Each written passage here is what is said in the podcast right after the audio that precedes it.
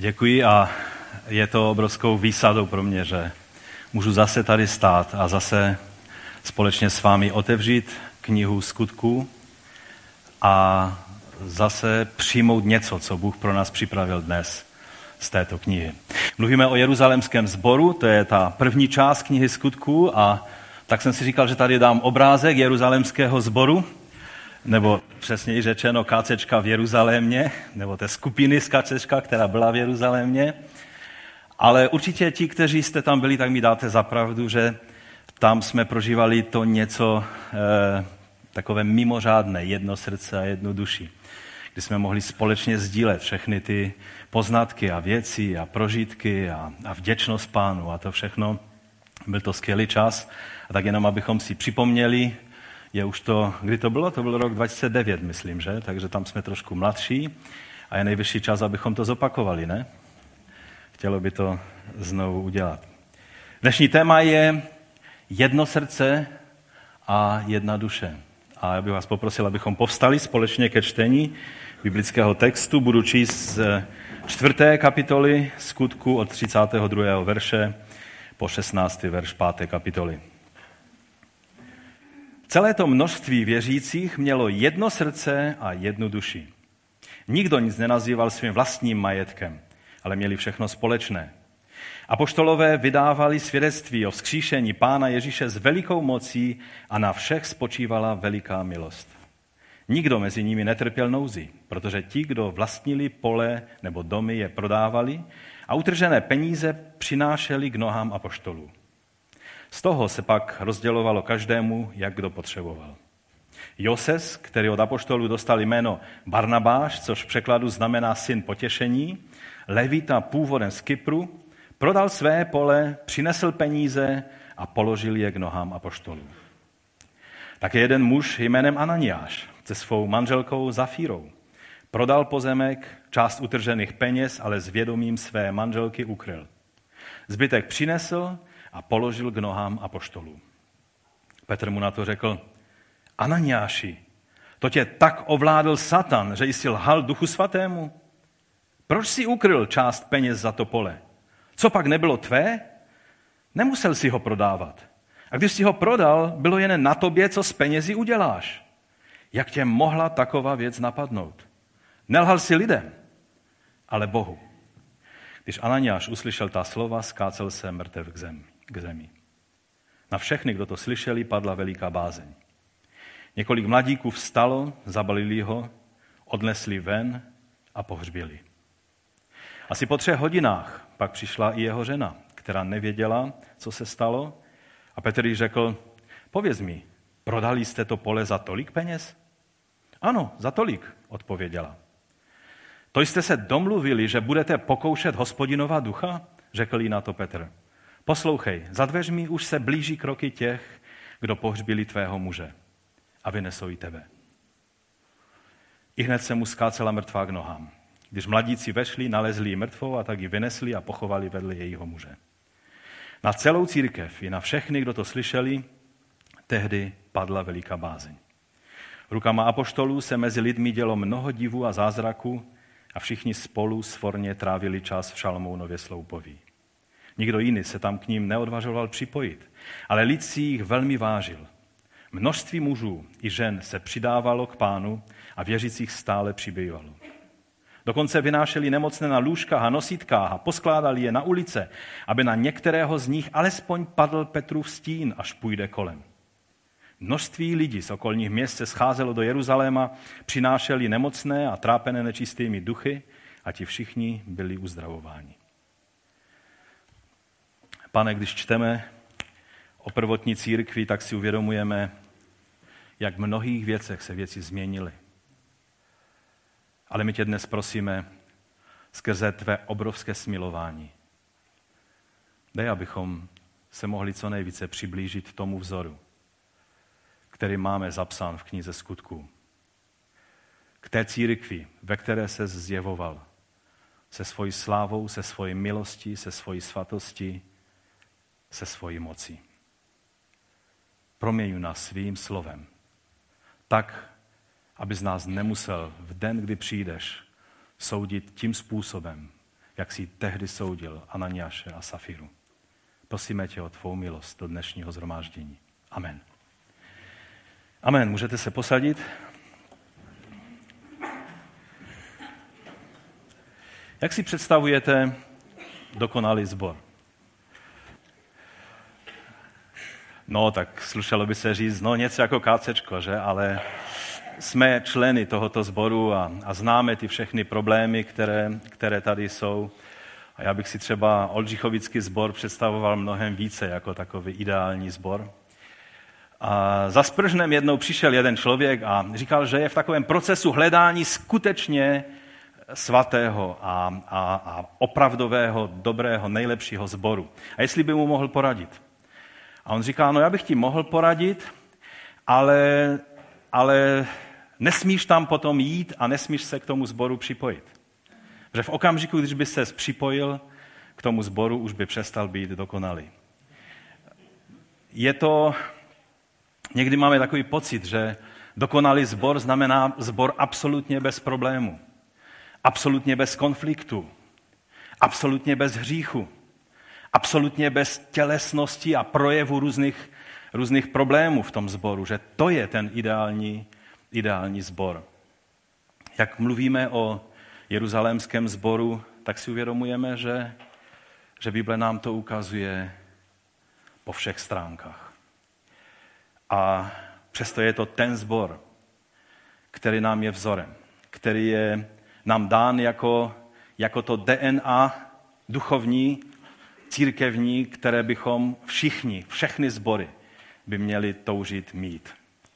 Víte, často se používá taková přirovnání, že jeruzalémský sbor byl takový zahleděn do těch svých věcí a Bůh musel použít pro následování, aby je vyhnal z Jeruzaléma.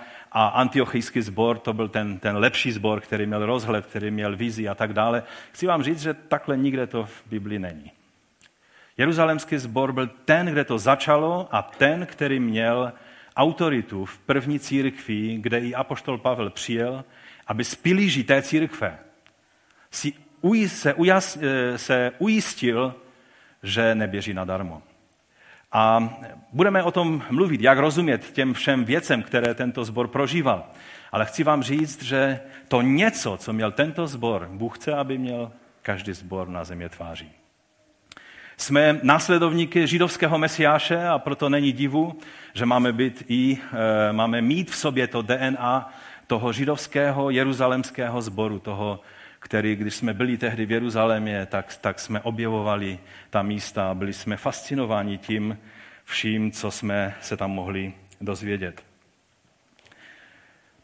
Jeruzalémský sbor po tom, co byli znovu naplněni duchem svatým a odvahou k nesení svědectví o Kristu, jak jsme mluvili minule, tak eh, tady dává Lukáš takové zhrnutí té situace, jak, jak vlastně ty věci vypadaly v tom sboru a začíná ten popis takovým zvláštním vyjádřením, že všichni byli jednoho srdce a jedné duše. A, takže to je první věc, na kterou bych se chtěl zastavit. To je můj první bod. Co znamená, že byli jednoho srdce, jedné duše? Je tam napsáno v tom, v tom eh, zhrnutí nejenom to, že byl jednoho srdce, jedné duše, ale že, že nikdo neříkal o ničem, co měl, že je jenom jeho, ale že vlastně eh, to bylo eh, od všech. Měli všechno společné, tam je napsáno. Je tam pak řečeno, že s velikou mocí bylo hlásano svědectví o zmrtvých stání pána Ježíše. A, a také Lukáš zdůrazňuje, že byla obrovská milost na všech lidech, kteří se toho účastnili. A také tam je řečeno, že nikdo nemusel trpět nouzi, protože když byl někdo chudý nebo, nebo měl nějaké potřeby, tak byli ti, kteří měli nějaký majetek, tak byli ochotní i prodat svůj majetek, aby utržené peníze mohli dát do společného užitku, aby ti, kteří měli nedostatek, aby nemuseli trpět nouzi. Přinášeli ty peníze k nohám apoštolů a ti pak rozdělovali každému, kdo potřeboval. Toto je popis prvotní církve. Toto je ten vzor, to DNA, toto je eh, to, co má být v genofondu každého sboru a každého křesťana. Když je tam řečeno, že měli všechno společné, co to, co to znamená? E, pro následování, jak jsme se dozvěděli v minulém kázání, tak začalo, přišel tlak na, na učedníky a budeme vidět, že se to stupňovalo a že to narůstalo. A ten, toto pronásledování nebo tato situace eh, byla jedním z těch faktorů, který způsoboval, že ekonomická situace některých nebo mnohých členů se silně zhoršila také v Jeruzalémě byli lidé, kteří, kteří tam přišli vlastně na svátky e, letnic, že? Oni tam přišli jenom jako poutníci, kteří tam chtěli jenom pobyt nějaký čas a vrátit se zpátky do své domoviny, třeba v Babyloně nebo na Kypru nebo na dalších místech.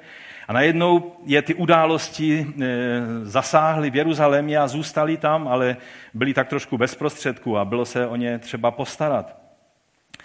A, a jelikož mezi učedníky Ježíše Krista byla absolutní jednota, byli jednoho srdce a jedné duše, tak pro ty bohatři bylo samozřejmostí, že byl to i jejich problém, když někdo byl v nouzi a v potřebě. Tak jsem myslel i na, na to, co vlastně v tom týdnu zrovna e, jsme řešili. A to je příjezd těch bratří kteří, a sester, kteří těch celých rodin, které jsou v potřebě, jsou pronásledováni a, a vlády evropských zemí a taky Amerika tak váhají, no tak, tak nemůžeme přece pomáhat jenom křesťanům. Musíme ty dveře otevřít pro všechny a, a když otevřou dveře pro všechny, tak to znamená třeba v případě Ameriky, že z 530 eh, syrských uprchlíků, které zatím přijali, ano, ne ještě víc, eh, zatím jenom tolik, tak jenom je, jeden je křesťan, zbytek to jsou muslimové. Takovým způsobem Americ, eh, křesťanská Amerika pomáhá o Evropě ani nemluvě. Čili eh, pro nás, pro ty, kteří rozumíme, co znamená být jedno s těmi, kteří trpí, eh, tak je samozřejmostí, že je jejich problém je náš problém. A věřím, že se takto k tomu budeme vždy stavět. Mnozí z těch, kteří, kteří, eh, o kterých píše písatel k Židům, tak byli tady v tomto sboru. Ehm, písatel k Židům píše, že uloupení svého majetku jste přijali z radosti. Pro ně to byla čest, že mohou trpět pro svého mistra a pána. A tak ti bohatří se řídili radou nejenom pána Ježíše, ale už Jan Křtitel mluvil, když se optali, co mají dělat, tak říká, eh, říká kdo má dvě košile, ať dá tomu, kdo nemá. A kdo má co k jídlu, ať činí podobně. Jan Štítel mluvil, že se máme zajímat o to, když já mám plný stůl jídla, jestli ten druhý člověk také má co do úst. Jan byl v kontaktu s kumranským společenstvím esenských a, a ze záznamů kumranských svítků tak víme, že tam bylo společenství těch, kteří si říkali společenství, kteří, kteří následují toho učitele spravedlnosti, který žil asi, já nevím, 150 let před pánem Ježíšem a, a oni věřili, že oni tvoří to, to společenství nové smlouvy. A jeden z charakteristických rysů, když jste se chtěli připojit k tomu společenství, bylo, že jste měli dát všechny své věci na společnou hromadu. A Jan byl určitě ovlivněn tímto pohledem na věci, že být součástí společenství nové smlouvy, toho lidu, toho ostatku Izraele, který, který očekává Mesiáše, znamená, že si každý nesoukromničí na, na svých věcech, ale že je součástí tohoto mesiánského společenství. A Lukáš eh, v tady v, vlastně už po druhé, v druhé kapitole nám to eh, nastínil poprvé, teď nám to ukazuje po druhé, že jeruzalemské eh, společenství, to, to mesiánské společenství nebo církev, eh, také bylo, mělo tento charakteristický rys, že vnímali, že všechno, co mají, tak je jejich společné. Že oni jsou tím novozákonním společ, nebo nov, eh, společenstvím nové smlouvy, přesněji řečeno. Ovšem pro, pro toto společenství, pro církev eh, Mesiáše, Pana Ježíše, eh, ten, ta charakteristika toho mít všechno společné byla dost odlišná jak od e, kumranského společenství, tak od každého nějakého komunistického komunitního experimentu, včetně třeba taboritů že, z doby husického hnutí. Protože všechna ta eh, hnutí měla jeden rys společný, že když si řekli, budeme mít všechno společné, tak to byl befel pro všechny, kteří se stali součástí toho společenství. Tady v Jeruzalémě ovšem to takovýto komunitní, komunistický způsob nebyl. Ehm, to, to co bylo velice eh, takové ehm, charakteristické pro, pro církev v Jeruzalémě, Eh, bylo to, že lidé dávali svůj majetek k dispozici podle svého dobrovolného uvážení. Vyplývalo to z jejich postoje štědrosti. Tak jak pán Ježíš řekl, že když jsme štědří, když máme to dobré oko, tak to ovlivňuje celou naši bytost. Nejenom náš tělesný život, ale i náš duchovní život. A naopak, když někdo je skoupý, má to zlé oko, jak, říká, jak se tehdy říkalo v té době, a pan Ježíš to takhle cituje, tak to ovlivňuje celý život člověka a nakonec ho to stojí i jeho duchovní život. Takže to vyplývalo z jejich postoje štědrosti, z jejich vědomí té sounáležitosti a, a, a zájmu jednoho o druhého, té jednoty, eh, což bylo vyjádřeno právě tím, že byli jednoho srdce a jedné duše. Nebylo to nařízení starších apoštolů, podmínka, abyste se stali členem sboru, tady dejte do, jak to bylo, v, myslím, v táboře, to byla taková velká káď nějaká, že, nebo kádě a tam všichni dávali své peníze a majetky a všechno, co, eh, co vlastnili. Petr to jasně ukazuje eh, a Lukáš to tak zapsal, aby to z toho vyšlo velice jasně, když Petr mluvil s Ananiášem, tak eh, Petr zdůrazňuje Ananiášovi, že do toho momentu, než se rozhodli prodat to své pole, tak bylo jenom na něm a na jeho manželce, co s tím udělá. Nikdo mu nic nenařízoval. Bylo to mezi ním a jeho Bohem. A dokonce i potom, když už je prodali, to pole, tak stále ještě ty peníze byly jejich a mohli s těmi penězi udělat to, co se rozhodli udělat. Mohl říct, dobré, máme nějaké potřeby, polovinu těch peněz dáme na naše potřeby a polovinu dáme do církve. To mohli udělat. Hřích nebyl v tom, že se nepodřídili nějakému nařízení apoštolů a starších, že byl befel, že všichni mají přinést eh, vytěžek ze, svého, ze svých prodaných nemovitostí. Takhle to eh, říká ve čtvrtém verši vlastně v té páté kapitoli Petr Ananiáši. Čili nebylo to podmínkou pro připojení k církvi, že musel prodat a musel celý vytěžek dát. Také vidíme, že když Barnabáš, když je o něm řečeno, že měl nějaké pole a že, že prodal to pole a dal peníze z toho vytěžku ke společnému užitku, a stejně tak mnozí lidé dávali, tak to neznamenalo, že tak eh, museli učinit, nebo že to učinili všichni. Marek, jak víme z eh, třeba Koloským, listu Koloským, byl bratrancem ehm, eh, Barnabáše a, a přesto, když čteme, potom dále budeme číst ve 12. kapitole skutku, že církev byla zhromážděna a modlila se za Petra, tak byli zhromážděni kde? Na náměstí, protože všechny domy byly prodané? Tam je napsáno, že u Marie, matky Marka, se zhromáždila církev. Měla dostatečně velký dům, že mohla pojmout velkou část církve neprodala ten svůj dům v té akci, která byla tady. To znamená, že to bylo zcela na dobrovolnosti a na tom, jak se eh, kdo z nich rozhodl a jaká byla potřeba pomocí těm chudým členům. A vycházelo to opravdu z té potřeby sdílet prostředky, aby bylo pomoženo těm, kteří jsou v potřebě. Eh, vycházelo to z té úzké soudržnosti, kdy oni věděli, že jsou součástí jednoho těla, Mesiáše, jsou tou mesiánskou, eh, mesiánským společenstvím nové smlouvy. Byli jednoho srdce a jedné duše, jak nám to Lukáš popisuje. Ovšem pro lidi v tehdejším Izraeli, když se řeklo, že někdo je jednoho srdce a jedné duše, to bylo takové, takové určité rčení, které, které v hebrejštině se používalo a taky i vidíme, že Lukáš to použil tady v řečtině tak eh, když se řekne eh, mít jedno srdce, jednu duši, za prvé rozdíl mezi duší a srdcem tehdy nedělali tak, jak u nás, že srdce to, je, to jsou emoce a duše to je intelekt, vůle a tak dále. Ale srdce bylo vlastně nitrem člověka a duše bylo taky tou osobností, tím nitrem, tím vnitřním člověkem.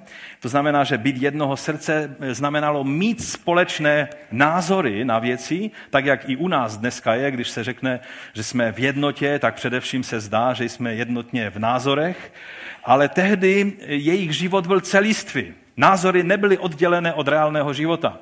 Dneska křesťané můžou mít hezké názory, ale na jejich praktický život to nemá téměř žádný dopad. Tehdy to tak nešlo. Když měli společné názory, tak měli i společný život. Když sdíleli společný zájem jeden od druhého, to znamenalo, že se to týkalo jejich peněženky, jejich nemovitostí, jejich domů, jejich věcí, které měli. Auta tehdy neměli, takže oslíků a, a já nevím, velbloudu a co všechno mohli mít k dispozici. Toto je pohled eh, té doby v Izraele. Být jedného srdce a jedné duše znamenalo sdílet svůj život, své potřeby, své prostředky, své možnosti, to všechno bylo eh, k společnému užitku. Později Pavel eh, povzbuzuje filipské křesťany, aby také byli jedné duše a jednoho smyšlení. Druhá kapitola Filipským. Je-li tedy nějaké povzbuzení v Kristu, píše Pavel, je-li nějaké potěšení lásky, je-li nějaké společenství ducha, je-li nějaký soucit a slitování, naplňte mou radost a smyšlejte stejně. Mějte stejnou lásku. A teď to říká, buďte jedné duše, jednoho smyšlení, což je úplně totéž být jednoho srdce a jedné duše. A teď pokračuje dál, jako by vysvětloval, co to znamená být jedno, jedné duše, jednoho smyšlení. Nic nedělejte ze soupeření. Kolik je soupeření v dnešním křesťanství? Kdy křesťané se předvádějí jeden před druhým, dokonce někdy celé sbory, který je lepší a který je víc duchovní, který je, je víc angažovaný do toho nebo onoho. Nic nedělejte ze soupeření ani z ješitnosti. Nebož v pokoře pokládejte jeden druhého za přednějšího nad sebe. Nevěnujte pozornost každý jen vlastním zájmům, což nám tady v západní společnosti je tolik typické, že, a, a obzvlášť teď v té postmoderní době, kdy každý si žije ten svůj život a, a respektuje život toho druhého člověka. Ano, ty máš názory úplně opačné než já, ale mi se to líbí, že máš svobodu mít své názory, já mám úplně jiné názory a ty zase respektuješ mě. Každý si žije v tom svém mikrosvětě. A Pavel říká těm filipským, nevěnujte pozornost jen vlastním zájmům, nebo každý i zájmům toho druhé, těch druhých. A to je, myslím, výzva pro nás. Jsme poznamenáni evropskou, západní e, společnosti. Máme sklon se uzavírat do své ulity. Máme sklon si hledět jenom svých věcí a nestarat se o to, co prožívá a jak prožívá můj, druh, e, můj bratr nebo sestra. Je to výzva pro nás. Ne k tomu, abychom vytvářeli nějakou komunitu a aby staršostvo rozhodlo, že teď dáme přepsat všechny domy, všechny auta na sbor a, a že to mm, porozdáváme a pak budeme přemýšlet, kde budeme bydlet. Ale abychom si více uvědomovali, že nejde jenom o to, abychom měli stejné biblické učení, názory na Bibli společné. To se nám celkem, myslím, daří, když jsou tady všechny možné názory a, a věřím, že je respektujeme a, a nikoho neskouším z toho, jestli věří v šestidenní stvoření 24-hodinové dny a, a, a jak prostě všechny ty věci, jestli naše spolkla skutečná ryba, nebo to mohl být, mohla být velryba, která vlastně není rybou, nebo to mohlo být ještě něco jiného. Ne, neskoušíme z takových věcí. Ale věřím, že, že, že rozumíme písmu společným způsobem. Oč skutečně jde že je to příběh Boha, který, když člověk rebeloval vůči němu, tak ho hledá a, a který vytvořil nebo ustanovil národ Izrael jako to mesiánské společenství, mesiánský národ. A, a, a ten příběh je završen v Ježíši Kristu jako mesiáši, ve kterém je spasení a bude završen příchodem jeho samotného na tuto zem, kdy celý svět se stane jeho královstvím, jeho mesiánským mesianskou vládou. A, a v tom věřím, že jsme sjednocení a že nasledujeme svého pána. Ale to není jenom, nejde jenom o to. Nejde jenom být společně v 9.00, přesně začínáme. Tady v kacečku se nezačíná plus minus v 9, ale začíná se v 9. Díky pánu za to a děkuji hudebníkům, že to respektují. Jsou sbory, kdy se tak ten čas je takový fluidní, tak se pohybuje, jo, a kolem čtvrt se začíná tak různě. Ale chci vám říct, že když si určíme, že bude čas zhromáždění v 9 hodin, že začínáme, tak eh, jeden z projevů úcty vůči pánu je to, že v 9 budu připraven a v pozoru, aby mohlo zhromáždění začít. To mi připadá jako docela logické. A, ale to není jenom o tom, že, že jsme společně na zhromáždění na stejném místě, ale že jsme ochotní sdílet své životy se svými, sdílet se se svými potřebami. Někdy máme problém se sdílet se svými potřebami. Někdy máme pocit, když bych řekl o svých problémech svému bratru, takže ho tím zatěžuji.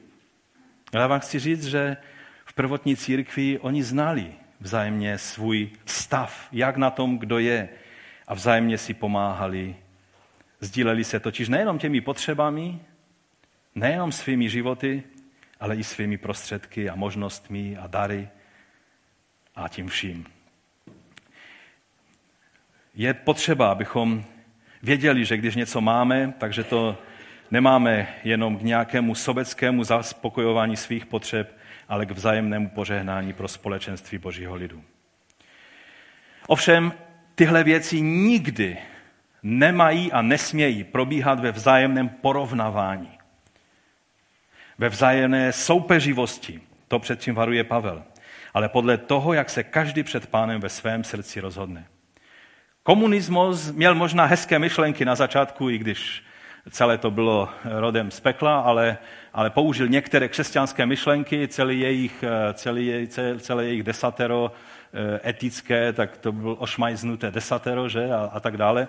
Ale problém byl, že oni řekli, my víme, jak vypadá, jak, jak vypadá prostě ten raj na zemi a my teď každého donutíme do toho našeho představeného raje, ať se mu to bude líbit nebo ne. Ať ho k tomu budeme muset popravit, tak my ho tam donutíme. To je problém i každého, každého hnutí, které v minulosti bylo, kdy lidé, křesťané, přišli na to, že, že vytvářejí nějaký nový Jeruzalém tady na zemi.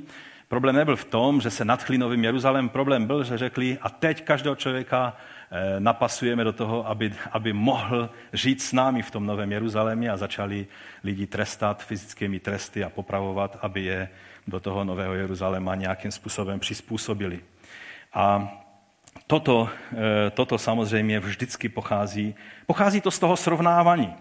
Pochází to z té soupeřivosti. Pochází to z toho, že, eh, že eh, není brán ten druhý za vyššího nade mě, ale že já prosazuji ty své pohledy a názory.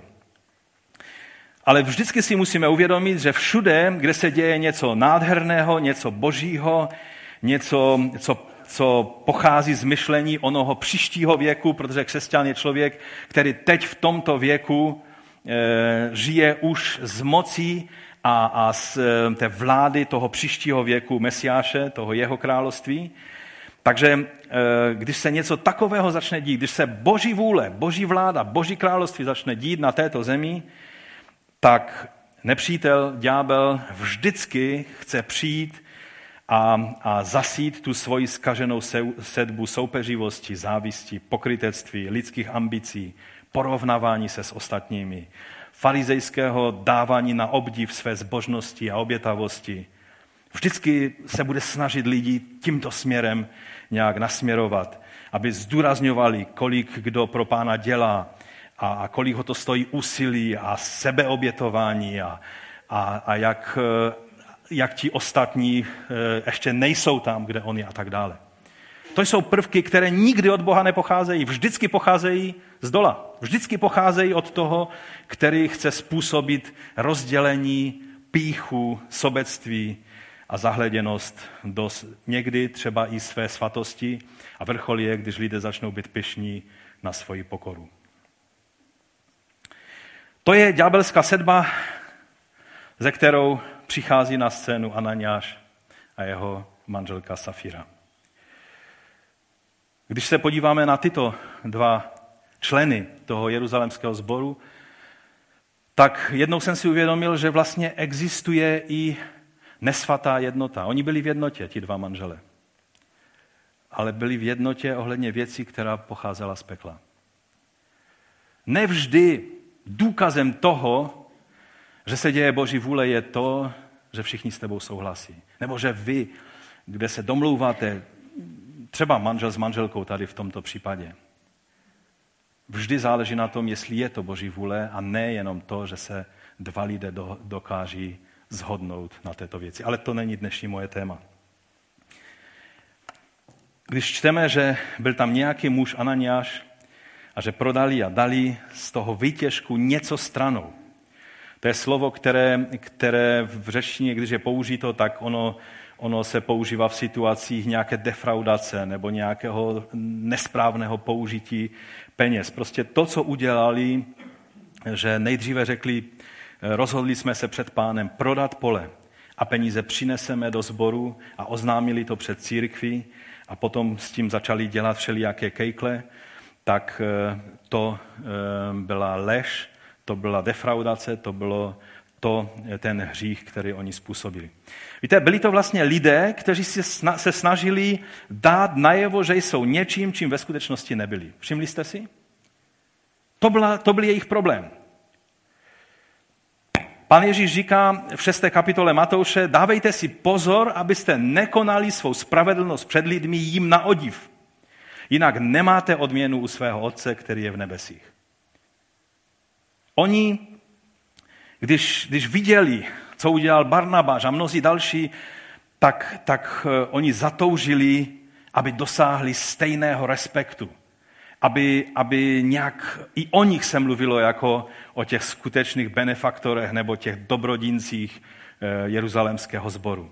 Ironí je, že, že eh, Lukáš ten vyjímá na to slovo, že si zbytek dali stranou, ale kdybychom to slovo dali nějak bokem, tak popis toho, co udělal Barnabáš a popis toho, co udělal Ananiáš se Safirou, tak Lukáš napsal téměř stejně.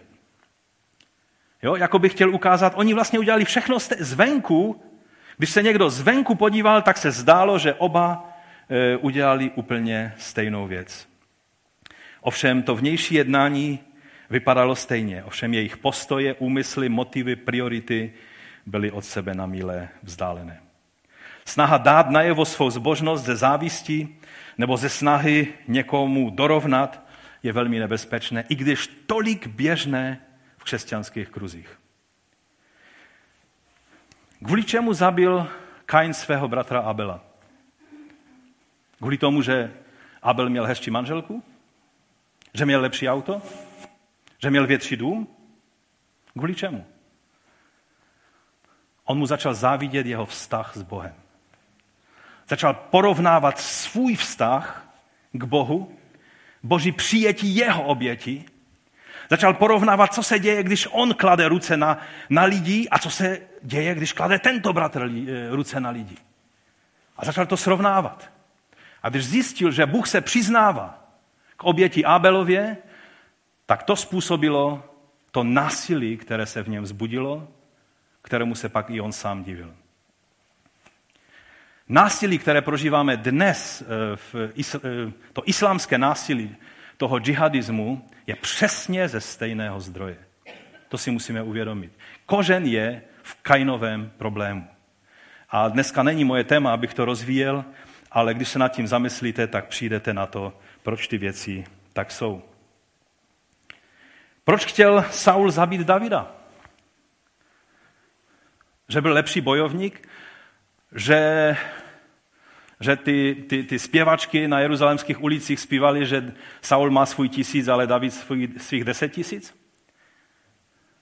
Ten hlavní důvod byl, že prorok řekl Saulovi a Saul sám na to přišel, že Bůh se rozhodnul, že David bude jeho vyvoleným králem.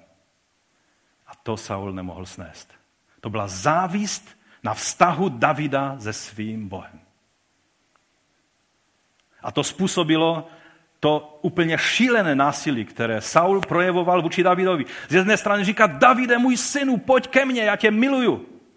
A z druhé strany, když David se k němu přiblížil, tak ho chtěl zabít. A pak zase volal, Davide, prosím, přijď ke mně. A pak ho zase chtěl zabít. Takhle se někteří křesťané chovají jenom proto, že mají v sobě závist, srovnávání, porovnávání.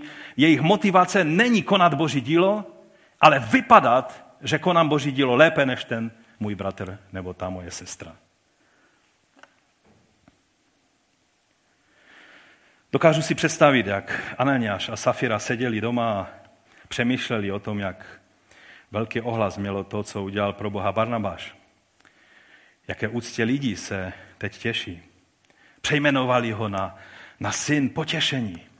Možná nás taky přejmenujou. Safira bylo hodně zvláštní jméno a, a podle archeologie se dochovalo, že bylo velice vzácné, ale přesto je osuarium s kostmi nějaké zafiry v Jeruzalémě. Ale Ananiáš byl celkem běžné jméno a hlavně bylo to jméno proroka, kterému Jeremiáš, eh, o kterém Jeremiáš neměl moc dobré zdání a mluvil tam určitý soud. A tak Ananiáš určitě by přivítal změnu eh, toho jména na nějakého Barnabáše, syna útěchy. Jejich motivace nebyla láska k Bohu nebo láska k potřebným, ale láska ke svému duchovnímu imidži. Pokud křesťané si budují svůj křesťanský image, jsou v problémech. Je to velmi nebezpečné. Je dokonce menší problém, když tě lidé budou mít, i když třeba neprávem, doufám, že neprávem, za žrouta a pijana a přítele hřišníků a celníků. Ježíše takto lidé viděli než aby tě tvým přičiněním a budováním pečlivě svého imič, aby tě brali za svatějšího a zbožnějšího, než skutečně jsi.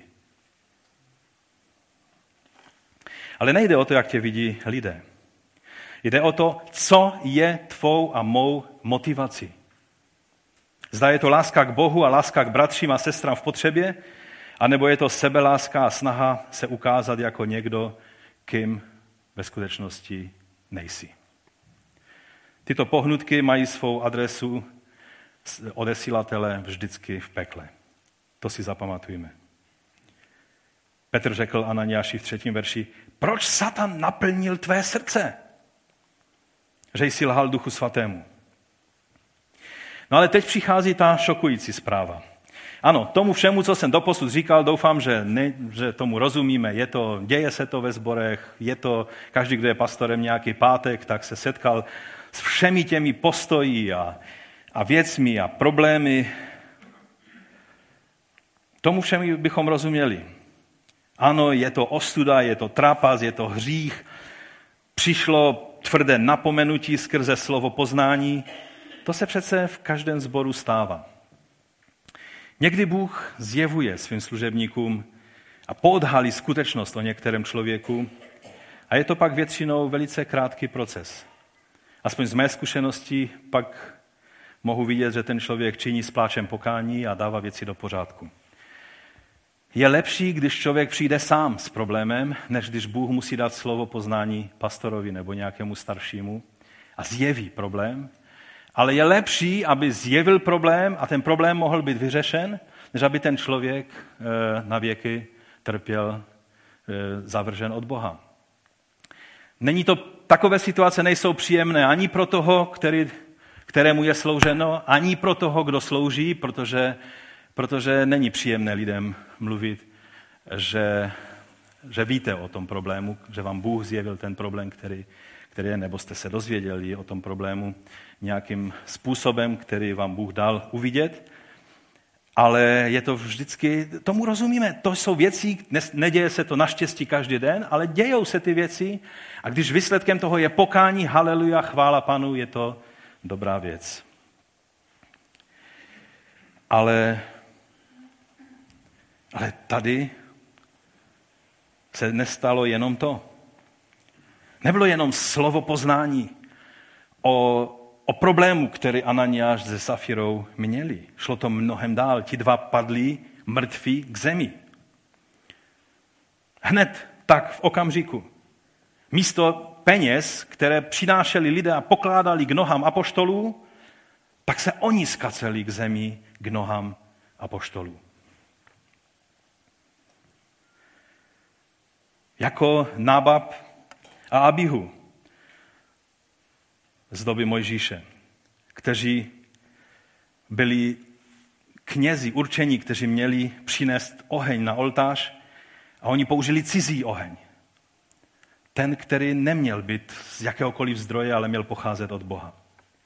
Nebo jako Akan z Jozuovy knihy, který při dobývání Kanánu si u města Aj schoval něco, nebo u Jericha vlastně si schoval něco do svého stanu z věcí, které byly určené, aby byly označené jako klaté, to znamená, které se nesměly použít Izraelci, ale byly určené eh, Bohu a byly, měly být, většina z těch věcí měla být zničena.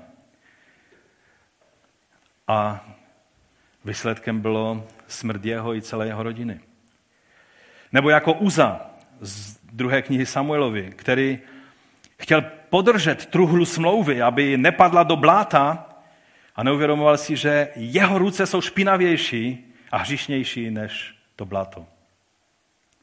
A padl mrtvý. Jako ti vyrostci, kteří se posmívali proroku Elíšovi a neuvědomovali si, že ten směšný plešatý chlap je boží vzácnou nadobou a že Bohu se nebude nikdo posmívat a byli mrtví. Takhle v okamžiku Bůh udělal soud. Pamatujete si, že se říká, že velekněz podle židovské tradice, když vstupoval do nejsvětějšího místa jednou v roce, tak se říká, že mu obvazali provaz kolem pasu. Když zašel za tu plentu, za tu oponu, která, byla, která rozdělovala chrám od místa nejsvětějšího, tak neměli jistotu, že něco skrytého v něm není, co se Bohu nebude líbit a Bůh ho zabije a oni by tam pak nemohli vstoupit, tak by ho za ten provaz tam odsaď vytáhli. Bylo to z toho důvodu, že si uvědomovali, že Bůh je svatý a že někdy jeho soud přijde takto rychle. Proč pohané nesměli jít dál v těch chrámových prostorách? protože jim hrozila smrt. Bylo to zase zdůraznění toho, že chrám je místo, ze kterým není radno si pohrávat. Hrozila jim smrt. A tady najednou je společenství těch, kteří tvrdí, že Mesiáš je chrám a že oni jsou jeho tělem a jsou vyjádřením tohoto nového chrámu. Tady je lid, který je tělem Mesiáše který je o ním novým chrámem, novou smlouvou, novým veleknězem podle řádu ne Árona, ale Melkisedeka. Kde je prohlašováno jeho jméno, kde je přítomen jeho duch svatý, tam je boží chrám. To je učení nového zákona. A toto je jasné poselství, které se touto událostí dostalo snad až do morku kosti každého jeruzalemského občana. To poselství bylo, že Bůh je zde přítomen skrze svou svatost, skrze svoji moc, tou stejnou svatostí, jak tomu bylo kdysi v dobách Mojžíše, v dobách Davida, v dobách Eliáše, Elíši. Ano, musíme si uvědomit, že Bohu stále stejně, jako to bylo za doby Mojžíše a Davida, záleží na svatosti jeho lidu. Nemluví se o tom příliš hodně. Dnes je v celosvětovém křesťanství mnohem populárnější mluvit o, o všem požehnání, které můžeme z toho mít, když své životy svěříme pánu. Ale Bible také říká, že bez posvěcení nikdo neuvidí pána. List Židům v 12. kapitole je řečeno, že máme usilovat o pokoj ze všemi a o posvěcení, bez něhož nikdo neuvidí pána.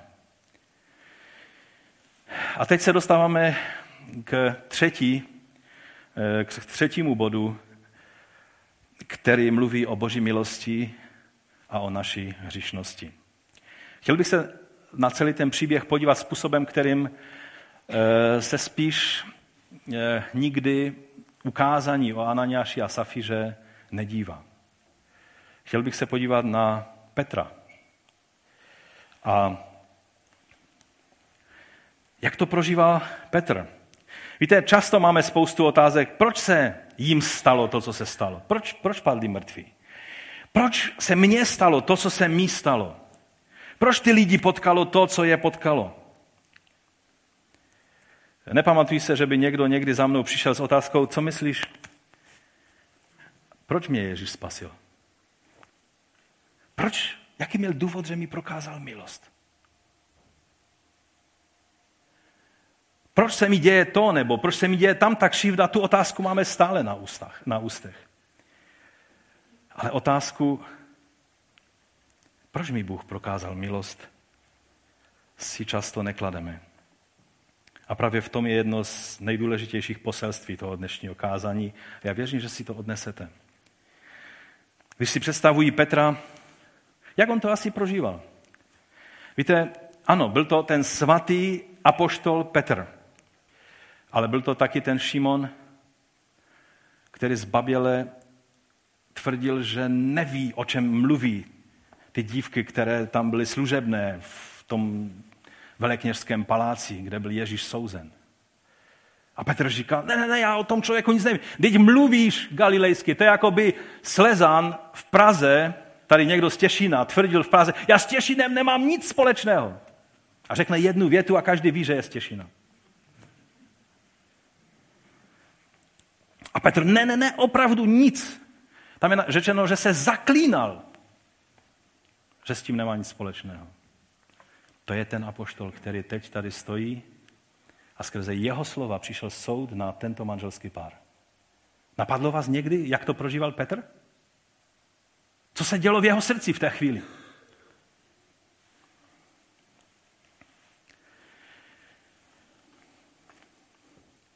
Ještě měl stále v čerstvé paměti tu, tu, tu, to své chování v době, kdy pán Ježíš byl zatýkan.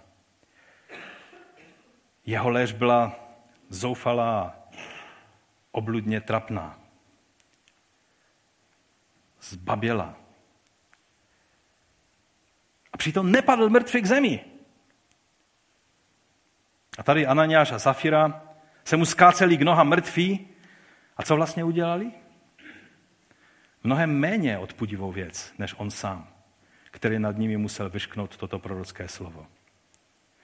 Víte, možná večer, když už všichni spali, tak si představuju Petra, že, že šel ven, aby vydýchal to všechno, co se stalo. A možná, možná došel až k hrobu těch manželů. A možná si tam sednul na kámen a přemítal o tom, co se to stalo. Ananiáši, co jste to udělali a, a proč Bůh takovýmto způsobem zasáhl? Ale to, co je důležitější, když bychom si mysleli, když Petr kladl tu otázku, pane, proč? Tak bychom si mysleli, že on tu otázku kladl, proč si je takto zabil. Ale já si myslím, že byla jiná otázka, proč v srdci Petrově. Ta otázka, kterou bychom si měli všichni položit. Pane, proč? Když já jsem měl být na stejném místě, tak si mě zachoval. Mě si měl zabít už dávno, dřív, než ještě Ananiáš a Safira možná uvěřili. A ty jsi to neučinil. Jaký byl důvod, že jsi mi prokázal milost? A věřím, že jediné, co pochopil z toho, bylo, protože veliká je Boží milost. Uvědomil si, že všichni bychom měli být jako Ananiáš a Safira. Kdo z vás, jak jsme tady, Neprožívá ten tísnivý pocit, kdyby Bůh měl se mnou jednat stejně, jako jednal s Ananiášem a se Safirou, bychom leželi na stejném místě. Petr si to dobře uvědomoval. Ten jediný rozdíl byl, že se Bůh rozhodnul dát svoji milost a tady se rozhodnul předčasně. Že přijde den, kdy Bůh bude soudit každého člověka způsobem, jakým byl souzen Ananiáš i Safira. A jen ti, kteří stojí v Boží milosti, tak obstojí protože přešli ze smrti do života. Ale přijde den, kdy celý svět bude souzen tak, jak tady byla souzena e, Safira a její manžel Ananiáš.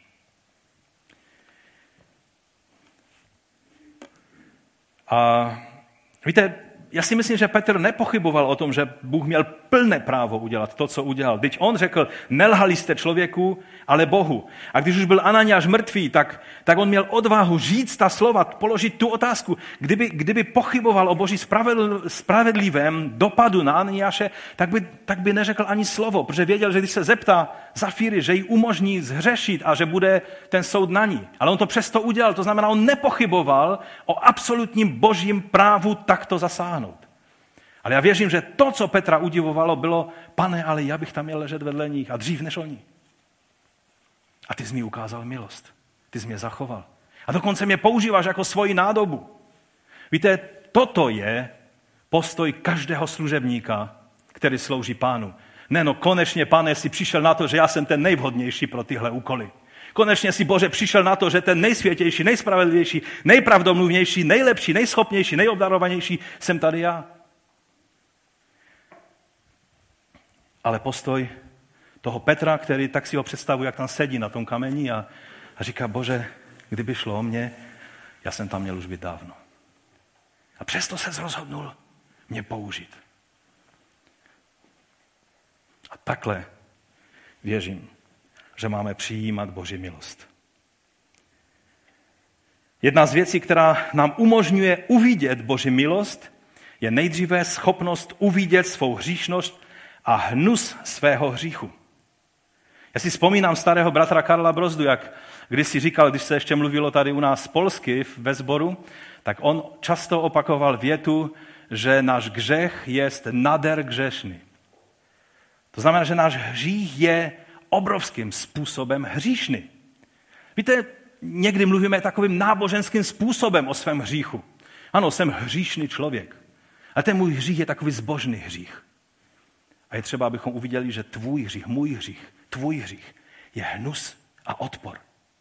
A jediná odpověď, spravedlivá Boží na ten tvůj a můj hřích je, že bychom lehli jako Ananiáš a Safira a nebylo by pomoci. A to, že tady sedíme v teploučku a v klidu a přijímáme Boží požehnání, je proto, že se rozhodnul nám prokázat svoji milost.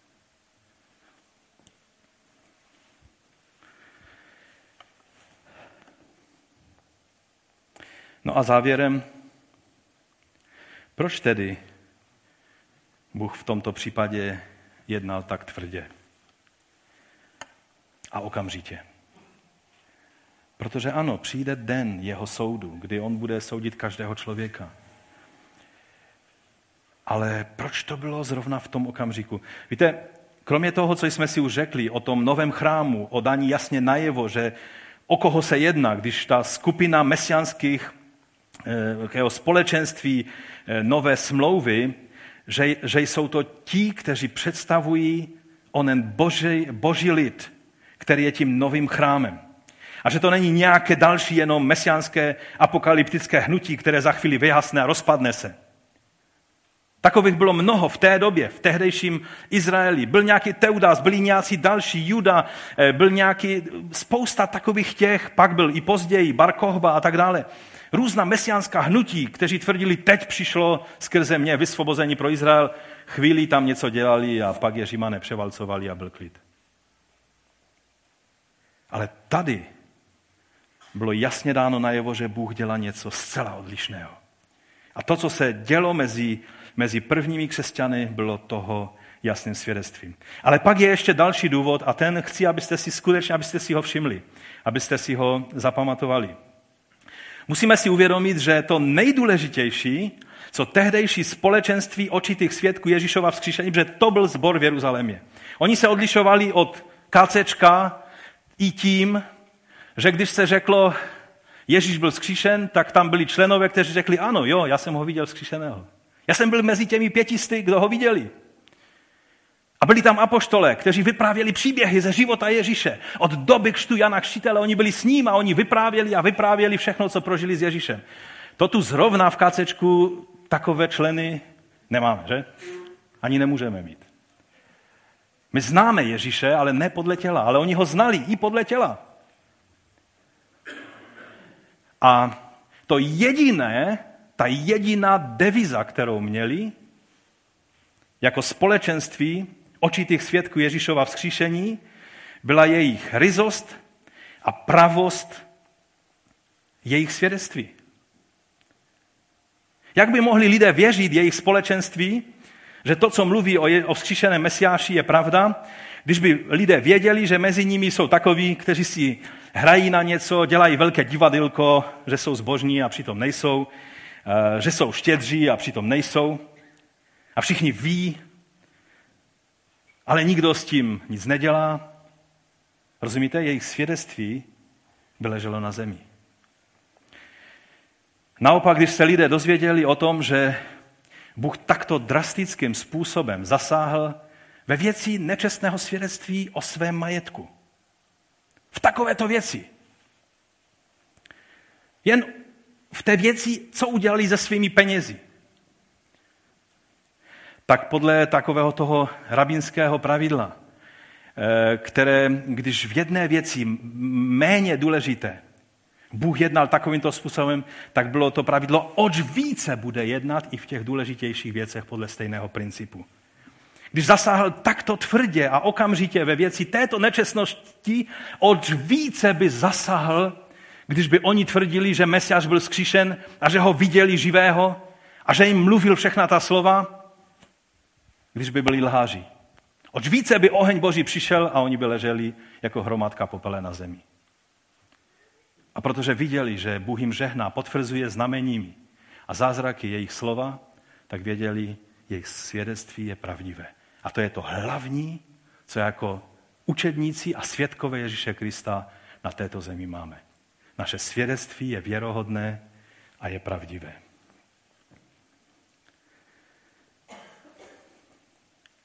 Víte, u našeho posvěcení, ano, máme být posvěcení, ale u našeho posvěcení nejde tolik o to, abychom se ukázali jako ti dokonalí a svatí lidé, kteří se nikdy neposkvrnili žádnou špatností, protože to by bylo nerealistické. Jan říká, že všichni zřešili. Ale jde o to, zda jsme opravdoví a rizí. Zda si jen něco nenalháváme a nehrajeme jedni před druhými divadilko. Zda si jen tak nenalháváme do kapsy. Rozumíte? O to jde. Jestli nejsme pokrytci. Slovo pokrytec v řečtině se řekne hypokritos a ono to slovo znamená herec. Ten, kdo hraje někoho jiného. Rozumíte? Herci tehdy ještě měli masky na tvářích. Hrali úplně někoho jiného, kým ve skutečnosti byli a říkalo se jim, že jsou to hypokrites, čili pokrytci, čili herci a samozřejmě tehdy to nemělo negativní zvuk, ale v případě přístupu k Bohu toto je vrchol eh, negativního postoje. Tato věc platí stejně tak i pro nás dnes. To, co jako církev, jako sbor, jako společenství Mesiáše máme, není ani bohatství, ani budovy, ani známosti a dovednosti a vzdělání a to všechno, co můžeme mít, ale je to důvěryhodnost, naše ryzost, naše opravdovost a autentičnost. To je to, co když máme, tak naše svědectví je v pořádku a je, i když máme spoustu problémů. I když mezi sebou máme lidi, kteří mají spoustu problémů. Ale když jsme opravdoví, rizí, nic nezakrýváme a žijeme v otevřenosti před pánem i před lidmi, tehdy naše svědectví je cenné. Pamatujete, jak jsme mluvili v tom kázání o tom, že jsme svědky?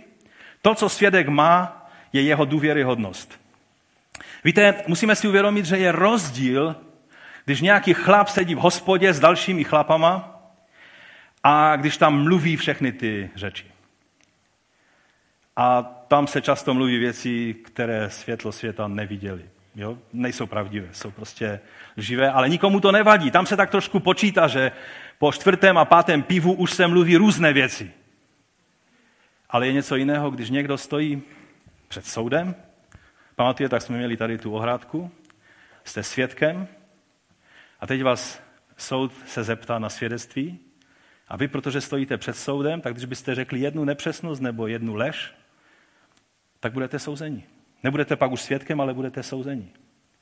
Protože svědek musí být důvěryhodný.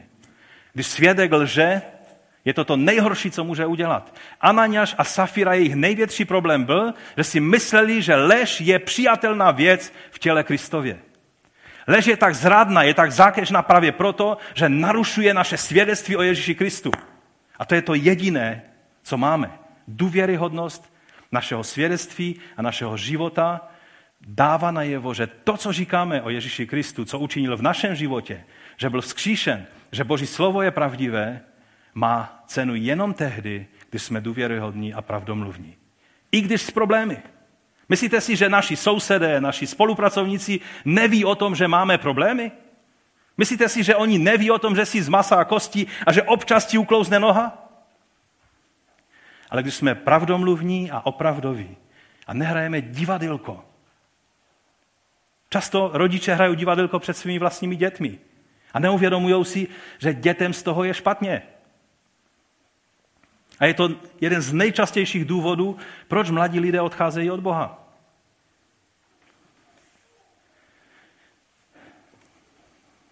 Kež bychom byli společenstvím lidí, kteří s těmi všemi problémy, které máme. My známe svoje, Oldřichovišti znají své, jestli nějaké mají samozřejmě. Ale,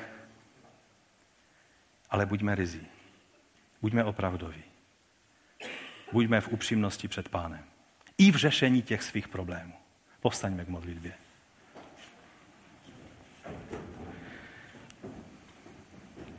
Jen tak máme šanci se nestat společenstvím vyhaslého ohně, ale společenstvím božího lidu.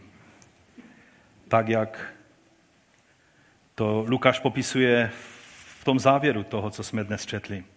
Od 12. verše. Skrze ruce apoštolů se mezi lidem dálo mnoho znamení a divů. A všichni jednomyslně pobývali v Šalamounově sloupoví a z ostatních se k ním nikdo neodvažoval připojit, ale lidé velebil. Všichni ti polovičatí lidé, kteří měli jiné postranní úmysly, najednou si uvědomili, to není moc výhodné stát se křesťanem. Ale z druhé strany je tam napsáno, a ještě více věřících bylo přidáváno pánu, množství mužů i žen, takže dokonce na ulice vynášeli nemocné, kladli je na lůžka, lehátka, aby na některého z nich padl alespoň Petrův stín. Tehdy ta přítomnost Boží a moc Boží, protože, protože Bůh mohl svoji přítomnost zjevovat mezi eh, svým lidem, tak dokonce stín Petrův to byla samozřejmě výjimečná věc. Jsou někteří lidé, kteří běhají po světě dnes, křesťané, a říkají, že nespočinou dřív a že jejich stín bude uzdravovat. Chtěl bych jim říct, že jsou na špatném, ve, ve špatném běhu a ve špatné motivaci.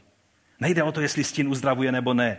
Jde o to, že se to Bůh rozhodnul tehdy takto dělat a dnes se rozhoduje dělat jiné věci a nejde o to, abychom se poměřovali a soupeřili, ale jde o to, abychom byli pánu k dispozici. A výsledek bude, že Bůh bude konat ve svém lidu to, co konal tehdy v Jeruzalémě. Scházelo se také množství lidí z měst okolo Jeruzaléma. Přinášeli nemocné, trápené nečistými duchy. To je obraz církve, kterou Bůh chce, aby tento, toto duchovní DNA bylo v našem sboru, v každém společenství Božího lidu.